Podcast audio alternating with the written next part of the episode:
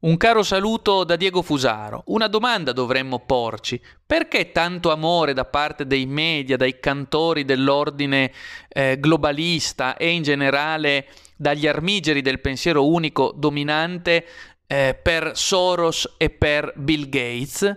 In fondo Soros e Bill Gates non sono, come sempre si dice eh, in maniera niente affatto neutra, filantropi, benefattori e salvatori dell'umanità. Sono capitalisti di prima fascia che mirano, come fa il capitale, al proprio business eh, personale, al proprio interesse. Business is business. Il capitale questo fa, mira al business e al profitto. Nil novi. È questa la logica teleologica del capitale. Invece, curiosamente, vengono sempre celebrati Gates e Soros dai quotidiani, dalle tv e dalle radio come filantropi ed è davvero emblematico. Ma ancora più emblematico è eh, non tanto che ci sia chi come, eh, come eh, eh, ad esempio Gad Lerner 7 marzo 2019 eh, dice viva Soros in diretta tv sulla 7 non stupisce tanto che eh, la, la, classe intellettuale giornalistica celebri la classe dominante perché in effetti diceva Bourdieu la classe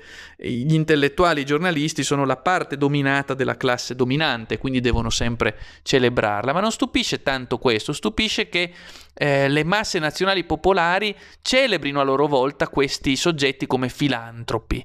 Eh, potremmo anzi dire che grazie alla solerte opera di manipolazione organizzata le classi popolari sono disposte a celebrare come filantropi e salvatori del genere umano anziché eh, come nemici di classe che devono essere combattuti, multimilionari che mirano solo al proprio profitto, come Soros e Gates. Ebbene, ciò è emblematico del grado di subalternità in cui versano le classi dominate. Esse sono appunto dominate tanto sul piano strutturale quanto su quello superstrutturale, sono cioè, direbbe Gramsci, dominate e subalterne.